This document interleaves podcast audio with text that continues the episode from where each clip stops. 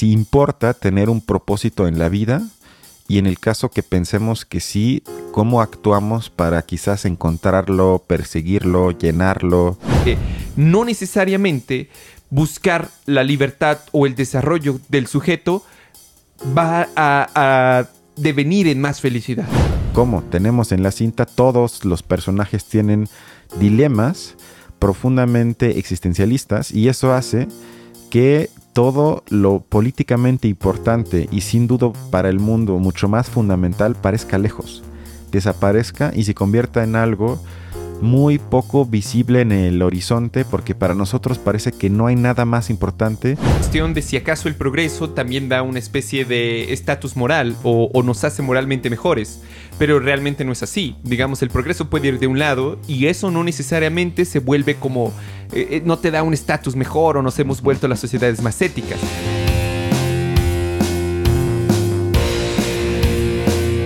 Hola, ¿cómo están? Estamos de vuelta en Películas e Ideología para hoy hablar de una película que nos pareció interesante a los dos, que se llama Espíritus de la Isla.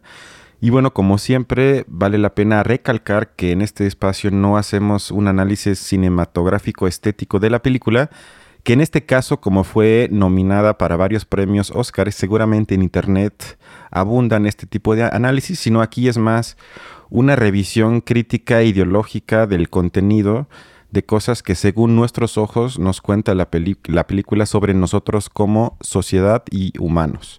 Y los saludan como siempre Balam y Cristian. Y Balam les hará ahorita una breve síntesis de esta película.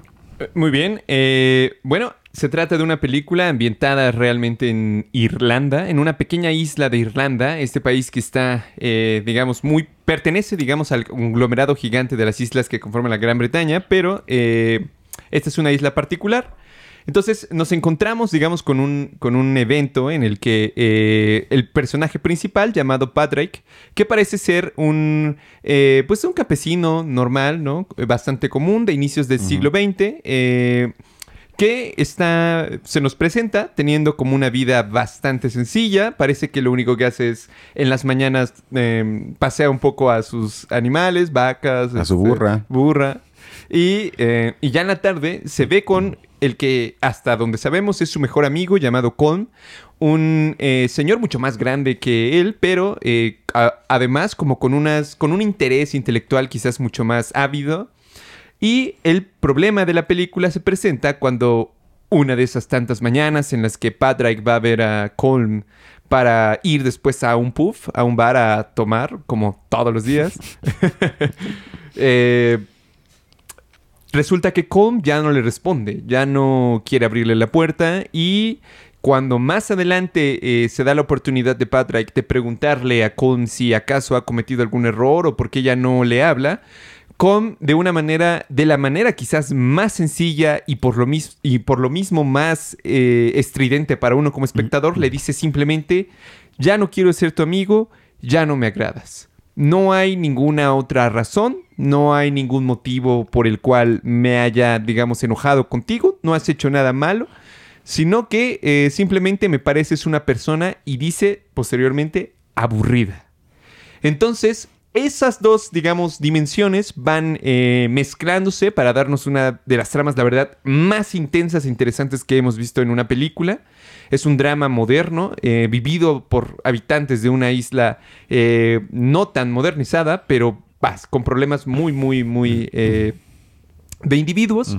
Y pues nada, yo creo que por ahí va, comienza el, el, gran problema, ¿no? Nos presenta un dilema de justo de esta cuestión que Colm huye acerca de Padraig sobre el aburrimiento, ¿no? Que, que Colm en algún momento le menciona a Padraig, lo que pasa es que yo tengo ya pocos años de vida y no quiero gastarlos, digamos, eh, en conversaciones nimias o en cosas banales, sino enfocarme, sí, sí, o sea, tener una vida tan, tan eh, simple, sencilla, sino que él busca más bien las cosas ávidas, la creación. Pues, posteriormente nos damos cuenta de que es además un, compositor. Y bueno, eh, es básicamente el tema de que si se puede vivir, digamos, una vida, porque ya con esto termino, más allá incluso de la complejidad misma o de la riqueza que pueda tener en su vida, a Con lo que le preocupa es vivir sin un propósito. Y sobre todo los últimos años que al ser pocos quizás se vuelven más valiosos. Entonces esa es la pregunta, ¿se puede vivir sin un propósito?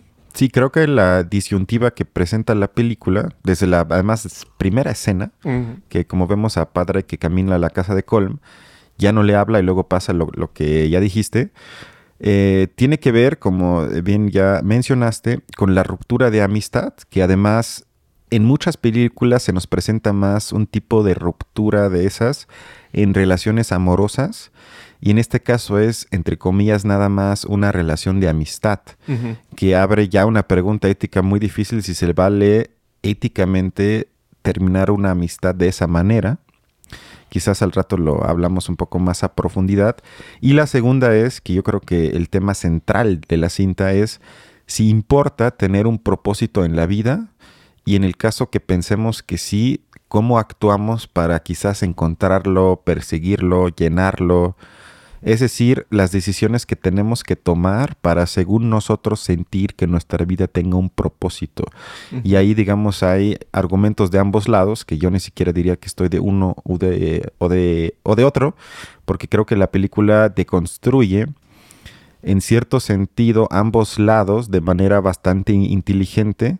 Por un lado, nunca se burla de la simpleza de Padre y también nunca alaba por completo la supuesta intelectualidad de Colm, sino como que presenta las ambigüedades de ambas formas de, digamos, ver la vida.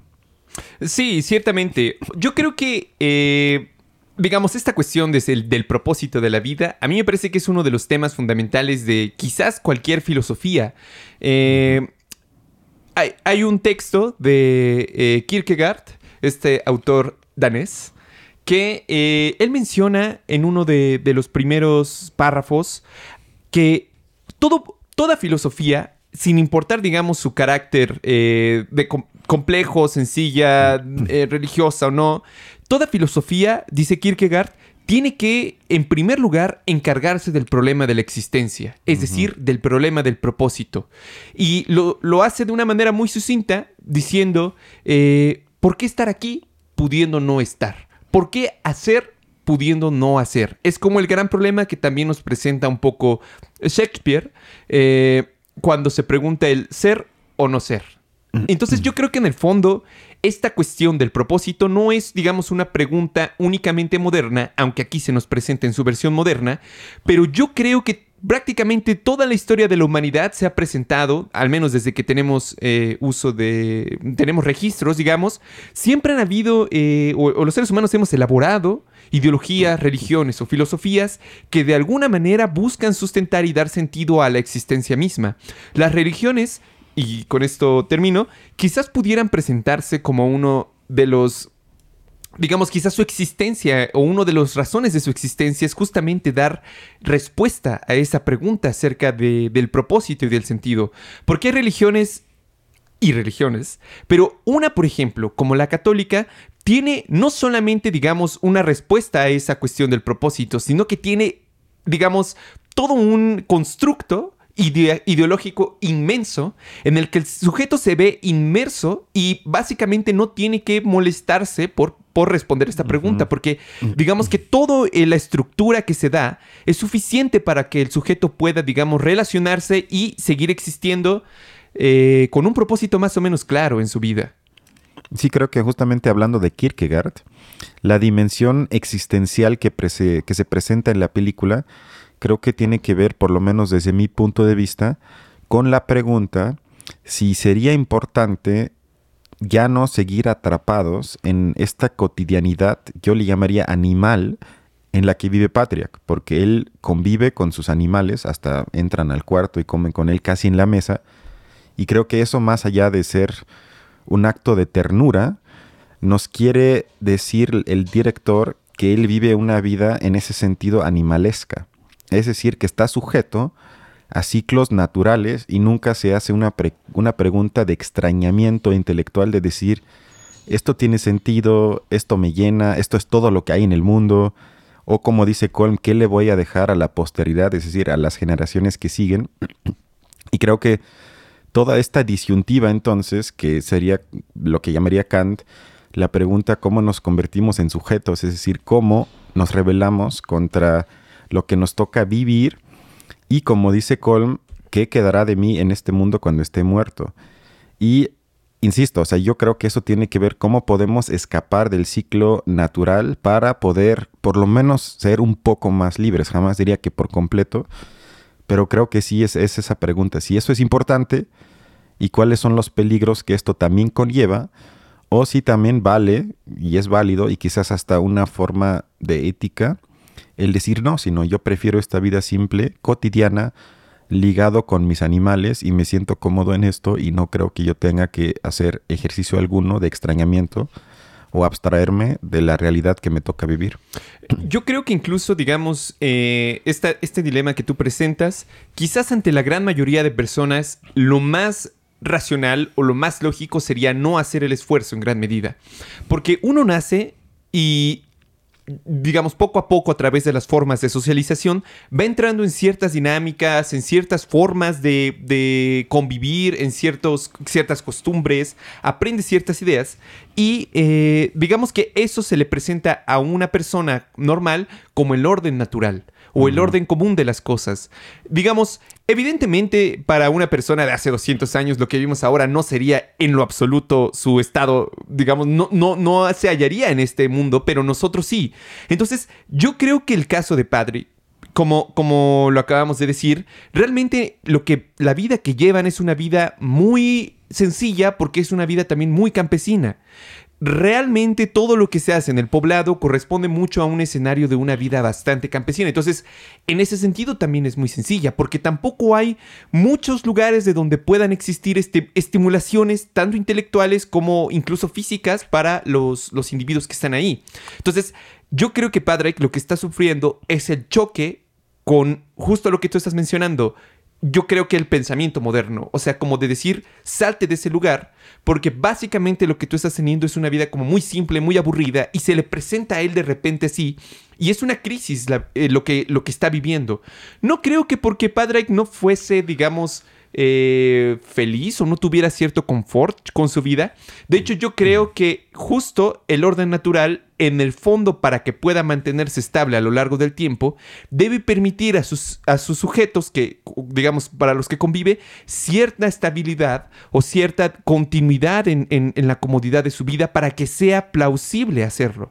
Entonces, digamos que lo normal es justamente la vida de Padraig y de hecho es lo que se refleja en la película porque vemos que dentro de su comunidad la gran mayoría son como Padraig, pero no, no son como Padraig incluso, sino que Padraig es incluso el modelo mejor de, dentro del mundo rural que vive. Él lo menciona en algún momento, es el más amable, el más bondadoso. Digamos que los valores que valoran en esa sociedad se encuentran reflejados en el personaje de Padraig. Pero justo es con, con, este, con este deseo, este ánimo de buscar algo más, de darle un propósito quizás más allá, más intelectualizado, independientemente, digamos, si nuestro juicio como espectadores eh, sobre, sobre Colm es que realmente lo es o no lo es intelectualizado, porque incluso en alguna escena él, se hierra en una fecha que da acerca de, de Mozart. Entonces, con eso nos da nos da a decir el director que ni siquiera Com es tan intelectualizado como lo cree, pero no es lo valioso de la posición de Com, sino justo como lo estás mencionando, el, rechazo que tiene de la vida normal que llevan. Ahora yo lo único que me pregunto es, bueno, más bien lo que pienso, y, digamos te arrojo esa idea, es que la vida que busca Com se vuelve quizás hasta cierto punto también la normalidad en nuestro mundo. Digamos que en las urbanidades el estar buscando constantemente eh, el, ofrecer cosas, la innovación, el, estar aprovechando el tiempo al máximo, el exprimir cada segundo, es más bien la forma normal de vida dentro de las urbes. No creo, pero ahorita voy a eso. Antes de eso, quiero decir que, o sea, Colm lo, que hace como ejercicio primero es eh, que se haga, que se hace preguntas, que él mismo se formula preguntas e incluso recuerdo un diálogo entre Colm y Padriak donde Colm le pregunta que qué ha leído últimamente o qué ha leído en general.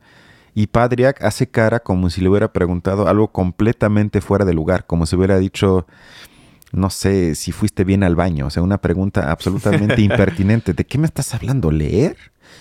Y creo que eso ejemplifica muy bien de que no necesariamente se trata de tener respuestas o decir así es la vida correcta, sino el ejercicio filosófico principal sería primero y quizás hasta terminar hacerse preguntas. Yo creo que eso es lo que hace Colm y lo que de ninguna forma hace Padriak.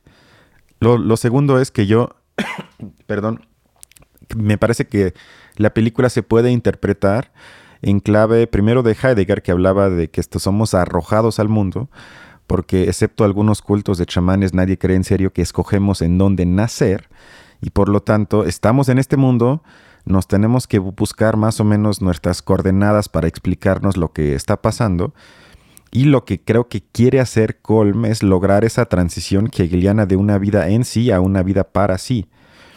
Y cabe dejar claro que pudo hacerlo porque yo creo que lo logra de convertirse en un sujeto para sí y que tiene una vida para sí precisamente por su confrontación con el mundo y no a pesar de y luego estar en aislamiento de él, porque eso también pasa muy seguido que se confunde como ese ejercicio intelectual, como si yo entonces ya no necesito la sociedad y me sostengo a mí mismo y estamos ya más ahí en el rollo neoliberal que en algo filosóficamente emancipatorio porque lo que me gusta es que Colm, si bien lo manda al demonio y lo hace literal, y con esto espero contestar la pregunta que me hiciste, no creo que sea típicamente lo que hace el sujeto, digamos, en el capitalismo tardío, por dos cosas. Primero, por la consecuencia que lo hace Colm, porque, spoiler, él lo amenaza, Colm amenaza a padre que si le sigue hablando, se va a cortar todos los dedos, uno primero y luego todos los demás.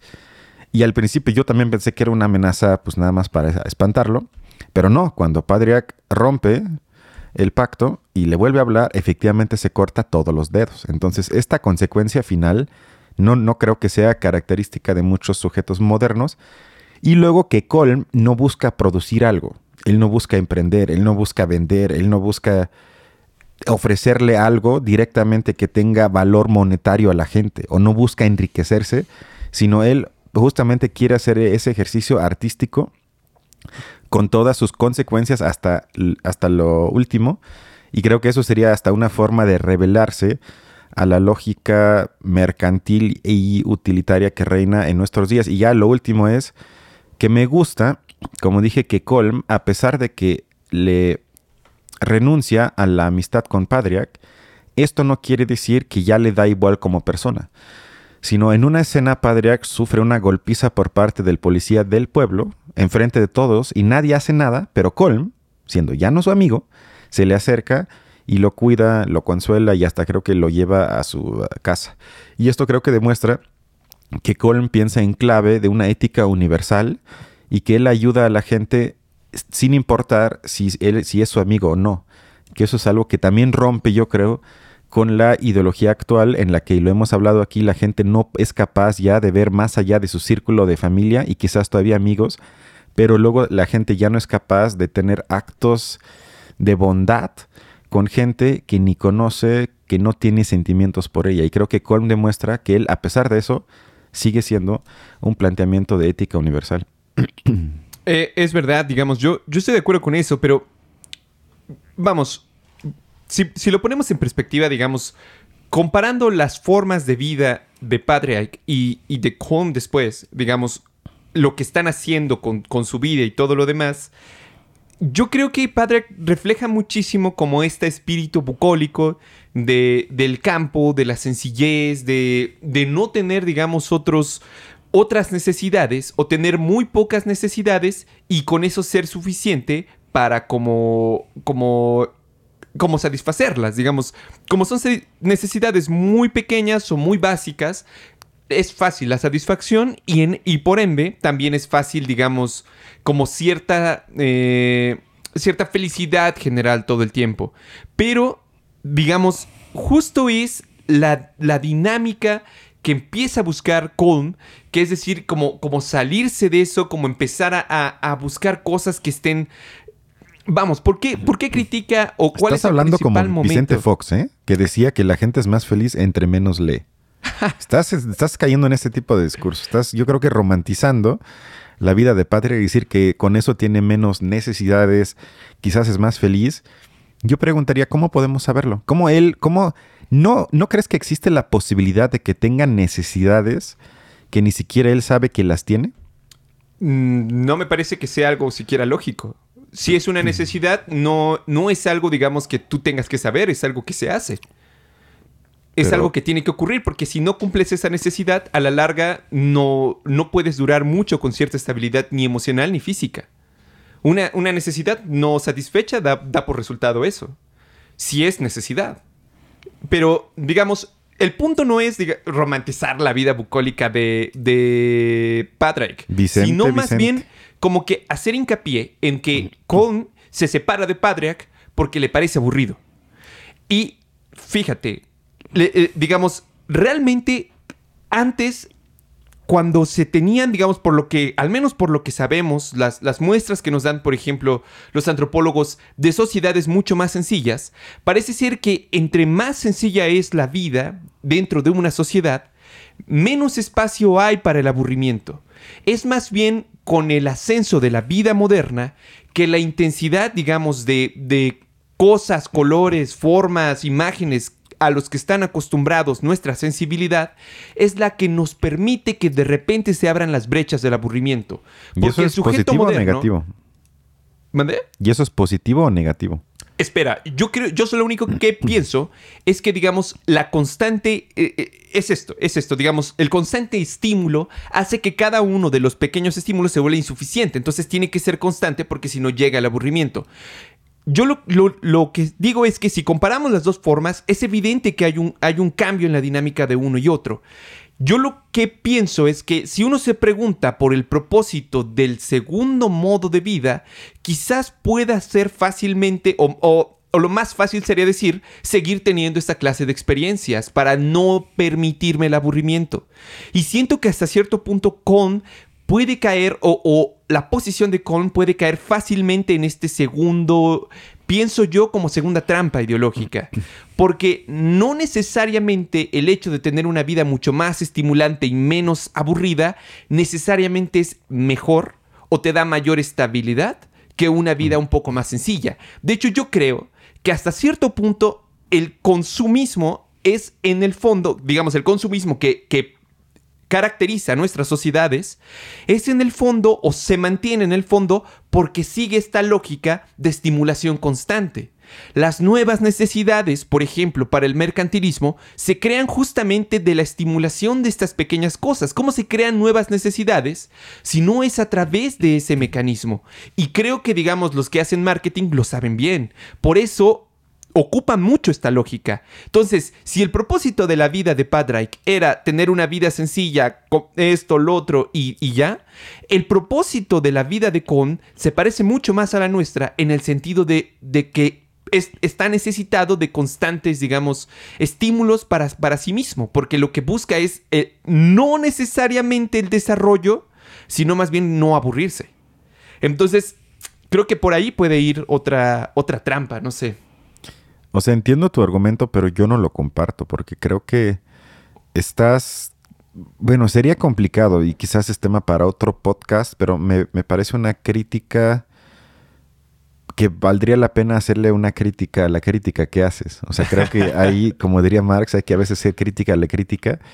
Y en este caso, no, luego tengo sospecha con gente que habla como generalizando el consumismo como algo negativo, como algo que enajena a los sujetos, las necesidades que sin duda se crean a través de la industria del marketing y que luego hasta son experimentadas como real por la gente, que eso es lo, lo triste, o sea que si se quedan dos días sin su iPhone, de veras tienen ataques de pánico.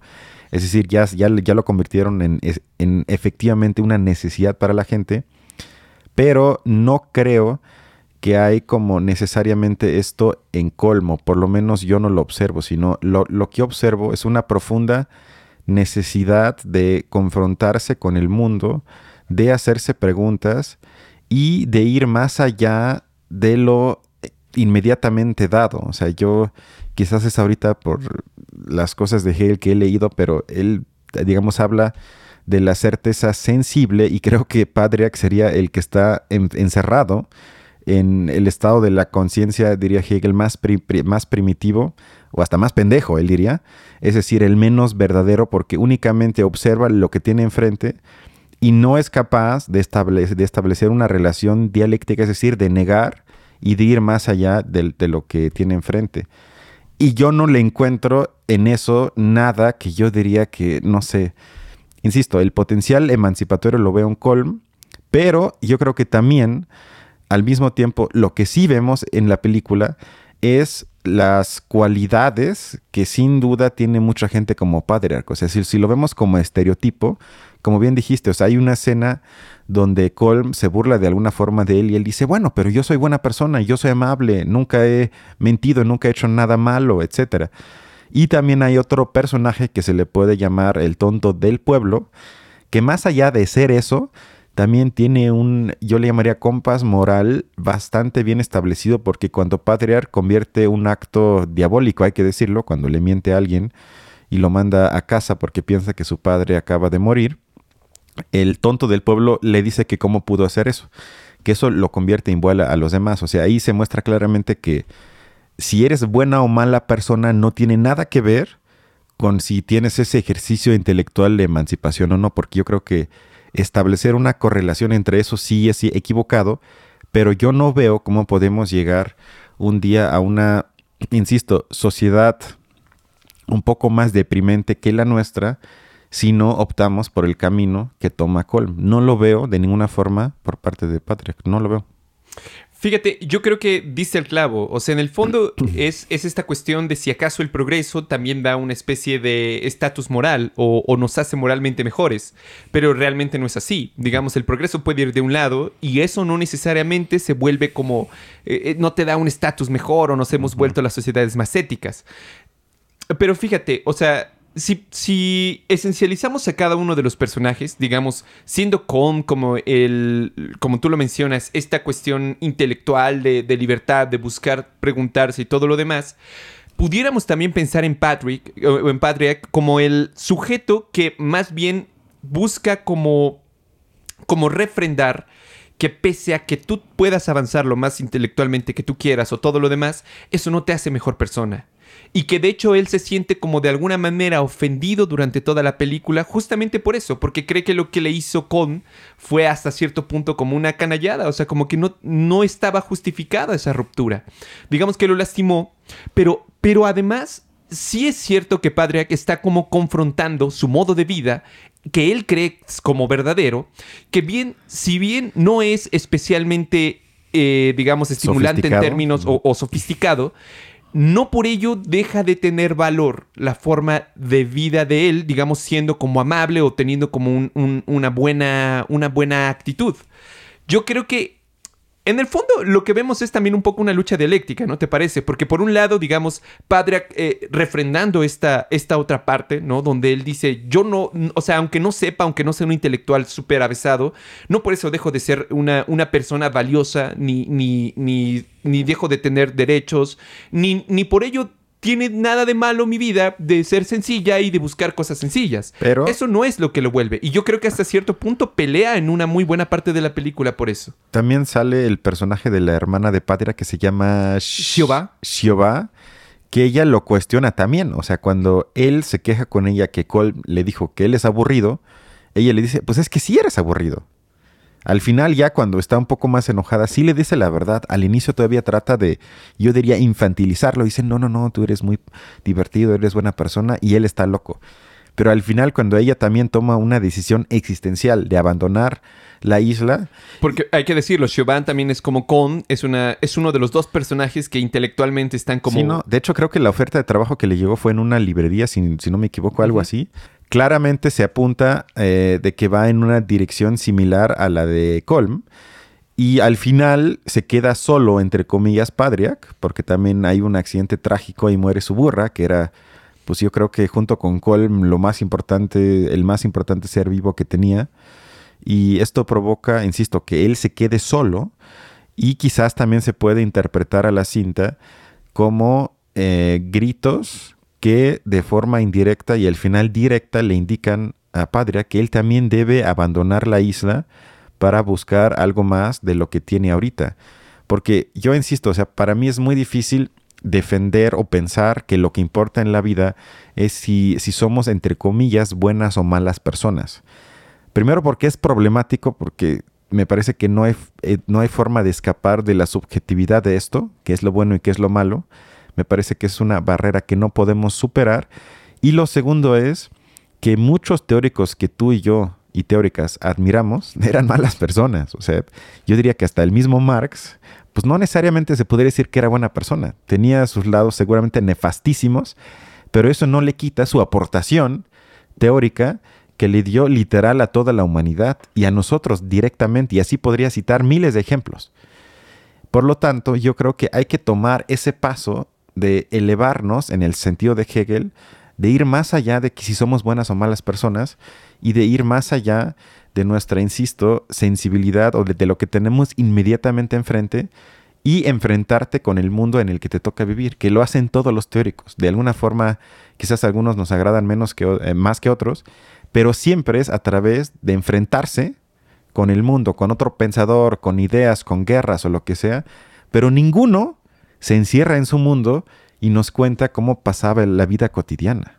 Yo creo que, digamos, hasta cierto punto, eh, sí, digamos, es, ese claro que la posición de Colm es como mucho más de libertad, pero primero yo creo que también es válido el punto de vista de, de, de Padreak, pero fíjate, ese punto de vista quizás solamente pudo haber salido del enfrentamiento con Colm. Eso también es cierto.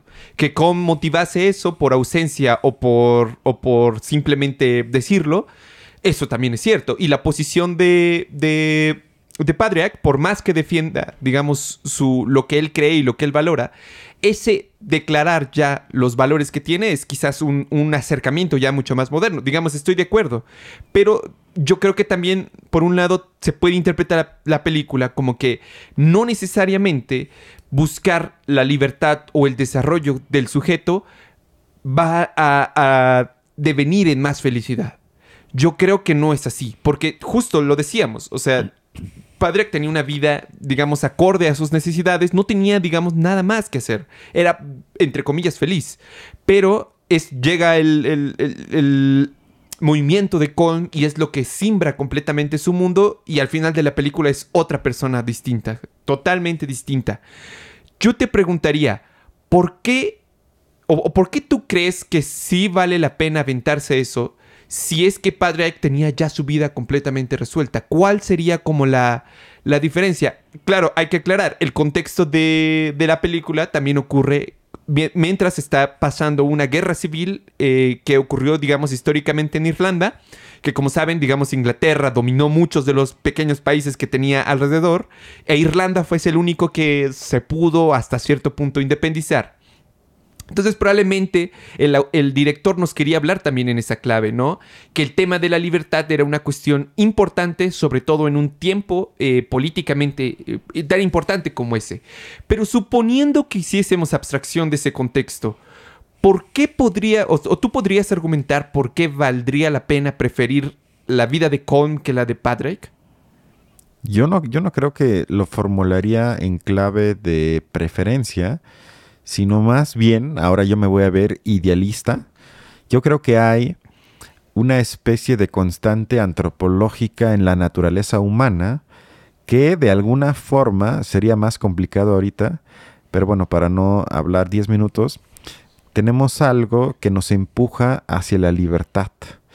Y eso por lo menos en la línea filosófica y sociológica en la que yo me ubico, me siento cómodo, Argumentan incluso que por eso ningún régimen autoritario ha durado hasta la eternidad, o sea, no, sino siempre tienen un límite y que en este caso la opresión que experimenta Colm es más sutil, pero en el fondo me parece que es la misma, que también se, siente en cierto sentido en una cárcel de la que quiere escapar y este empuje que yo creo que sí es algo intrínseco eh, de los humanos, no lo podemos, quizás lo podemos ignorar, pero yo creo que siempre hay algo que en ciertas personas provoca que encuentren esa necesidad de ir más allá de lo existente.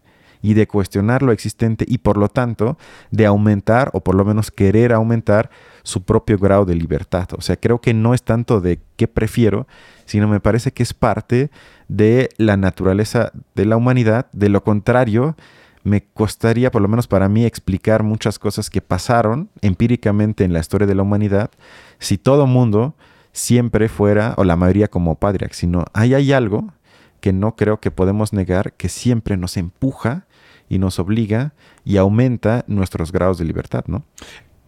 digamos, puede que esté de acuerdo contigo, pero yo creo que en el fondo esa posición, a lo mejor para otra, para otra ocasión, pero tiene un problema porque se vuelve entonces una cuestión como mucho más esencialista y ya no se vuelve la libertad una decisión ética. Si realmente todos estamos, o los seres humanos, de alguna manera inclinados a la libertad, entonces ya la libertad no se vuelve una elección ética. Es como un poco contradictorio también. Yo no creo que la libertad sea una elección.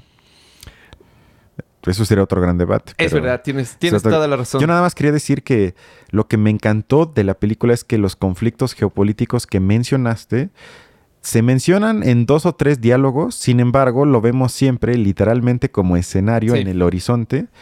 Y esto demuestra que puede haber una guerra literalmente enfrente de nosotros, pero si tenemos un problema existencial, como tenemos en la cinta, todos los personajes tienen dilemas profundamente existencialistas y eso hace que todo lo políticamente importante y sin duda para el mundo mucho más fundamental parezca lejos, desaparezca y se convierta en algo muy poco visible en el horizonte porque para nosotros parece que no hay nada más importante que lo que yo sufro en mi vida, es decir, que perdí a un amigo, que perdí a mi familiar, que mi novia me dejó y todo esto se convierte por lo menos temporalmente para nosotros, en lo más importante. También yo creo que con esto hace un guiño a la inutilidad de todas las guerras. Porque hay uno que otro diálogo donde se mencionan que ya ni siquiera saben quiénes es quién, quiénes luchan por la libertad, quiénes no, luego que van a matar a 10 y quién sabe de qué bandos son. O sea, también una vez demuestra que si, obviamente un poco romantizado, pero si observamos de cerca de qué nos constituye como humanos, no tiene nada que ver con cualquier tipo de acción bélica que supuestamente nos constituye como humanos, porque hay una corriente de pensamiento que dice que lo que es inherente a los humanos es justamente ese, hasta le llaman gen bélico, del que no podemos escapar, entonces por ende, como siempre ha habido guerras, siempre habrá, guerras. Y yo estoy mucho más del lado contrario.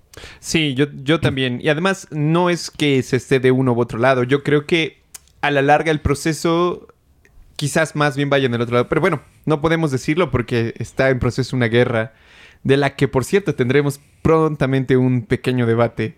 ¿Pequeño? Gigante, monumental. Colosal. Yo eh. quería, digamos, ya para terminar, me gustaría tratar el tema de la decisión de Colm en sí misma. a mí personalmente me resulta un poco problemática en muchos sentidos. Primero porque quizás, eh, digamos, avanzando un poco en, la, en la discusión, no sé, me parece como que... Yo lo, que, lo único que me pregunté durante una muy buena parte de la película es si tanto le importaba, digamos, esta, o sea, si no tenía nada en contra de, de Padraig, digamos, le caía bien y todo, lo único que estaba en contra era que fue una persona tan sencilla, ¿por qué no le ayudó a... o por qué no le mostró más cosas? O sea, ¿por qué, digamos, si hacía música no se lo mostraba? O si componía cosas no las compartía. ¿Por qué cerrar esa parte o, simplemente esencializar todo lo, aburrido, lo que no quieres saber en Padre y decir adiós, vámonos, no quiero volver a verte? Pero personalmente a mí me parece que sí fue como, no sé, como una decisión un poco mala onda con respecto a Padre. Aunque hay que decirlo, o sea, también también Con tenía el derecho de decirlo, ¿no? De, simplemente querer terminar esa relación.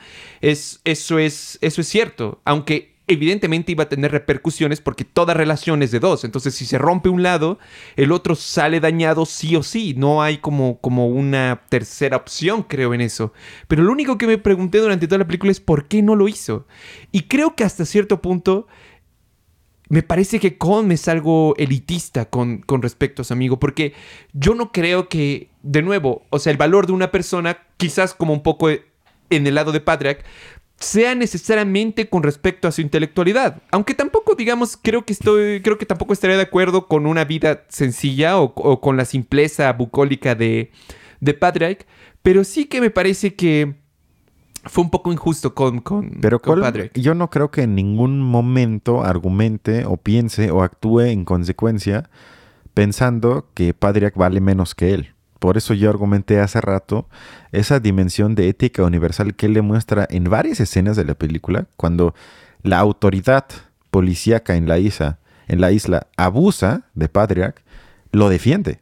Es cierto. No es que él diga, bueno, tú como eres tonto, entonces quedas sujeto a abusos del poder y a mí no me importa porque yo soy listo y a mí no me pasa. O sea, creo que no hace eso y sin duda yo también comparto que éticamente su decisión es por lo menos cuestionable. Sin embargo, la pregunta que yo haría, que es difícil, es que quizás a veces se requiere este elemento radical en la toma de decisiones para de alguna forma alcanzar el propósito que uno busca, porque lo que reina hoy en día, es decir, el espíritu del tiempo que envuelve todo, casi siempre es el pragmatismo absoluto donde entre menos decisiones radicales tengo que tomar, mejor. No quiero que nadie se enoje, meto a todos al barco, todos felices, no quiero molestar a nadie y esto rompe con todo eso. Es una decisión profundamente radical que tiene sus problemas éticos, pero como metáfora, yo creo que haría bien, no siempre, tampoco digo que siempre, pero en ocasiones veo necesario este elemento radical que uno diga, bueno, hasta ahí y no más, y voy a asumir las consecuencias que tiene esto. Sí, yo estoy, estoy de acuerdo con eso. Como ven, la película nos provocó muchísimas cosas. Yo creo que podemos decir que vale la pena verla, ¿no? No, claro que sí. Es, es quizás de las mejores películas que hemos reseñado en este canal. Y la verdad vale muchísimo la pena. Veanla, está en la Cineteca, está en cine comercial y esperemos que todavía esté... Aunque hicimos un par de spoilers, la verdad es que no se desperdicia nada de la película. No, es una no, maravilla. No, no, no. Es una película que va mucho más allá de ciertos spoilers. Estamos de acuerdo. Sí, perfecto. Pero bueno, nos vemos entonces el siguiente fin de semana. Donde tenemos una sorpresa. Hasta luego.